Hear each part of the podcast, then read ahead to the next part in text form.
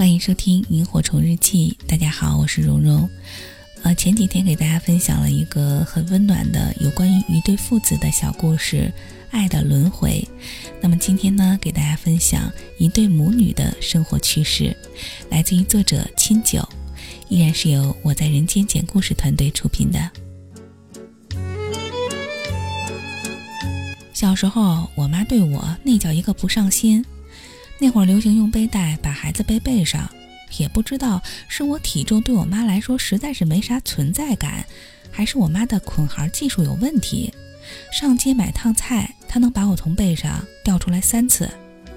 条件反射，后来再上街的时候，她一开口夸哪个大婶的菜挺新鲜的时候，我就赶紧抢先哭两嗓子，刷刷存在感，因为她下一步可能就是山羊跳屎弯腰了。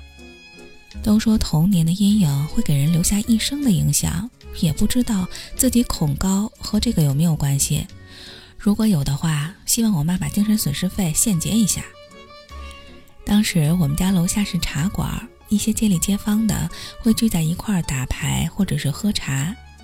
我们那儿的人普遍知足啊，当然了，也不排除是因为懒。总之，茶馆经常是要开到晚上九十点钟。没啥顾客，都是熟人。当然，老板娘也不在意那点茶水钱。很多人聚在茶馆里聊天，很热闹。老板娘跟我妈也是朋友，知道我妈在家休息着，成天撺掇我妈下去打牌。有时候老板娘在下面扯着嗓子喊：“嫂子，打麻将三个字还没出口，我妈已经窜出去了。走之前言之凿凿，妈妈顶多半个小时就回来啊。”然后一直到天黑，饿哭了三回，也不见我妈人影。于是我从一岁多就开始思考一些哲学问题，比如我在哪儿，我妈在哪儿，人为什么会感到饥饿。后来我上学了，孩子的学习怎么说也算是一个家庭最大的事情吧，我就想着我妈怎么也会开始对我上点心吧。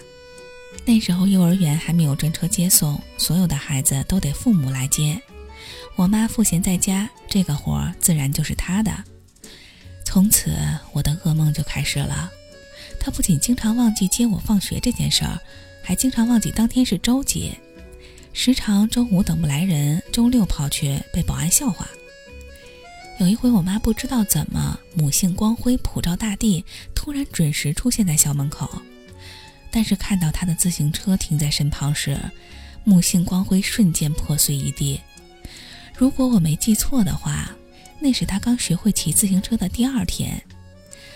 我妈温柔地从幼儿园老师手里扒拉出我的手，把我捞起来放在后座上，一声高昂的“走起”，我仿佛听到死神的号角吹响。但是令我惊讶的是，车骑得还挺稳，一路没有啥意外，甚至都没有颠簸。平安到家门口，我妈得意地出声。看吧，妈妈也不是总不靠谱。我张了张嘴，正要夸赞，我妈刹车，左脚踩地，右脚干脆利落的抬起，一个回旋，我被撂倒在地。如果每个人出生都有自己的出场设置的话，我的可能是在线对我妈隐身。现在我工作了，而我妈退休了，她再也不是那个毛毛躁躁的小女生了。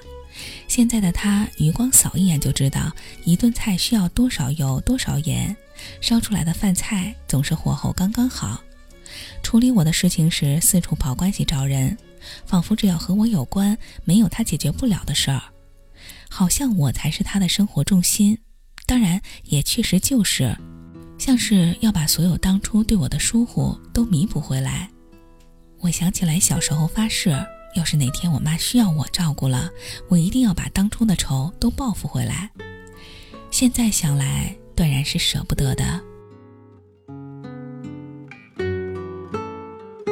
这个女人从一个以自己为中心的少女，变成了一个以别人为中心的母亲，其中经历了怎样的自我认识的转变和妥协？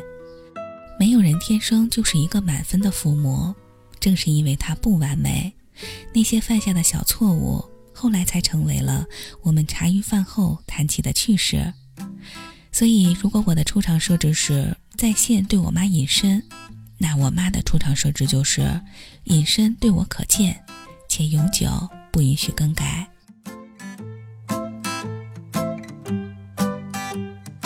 Even though the world is dark, try to light a little part. Don't go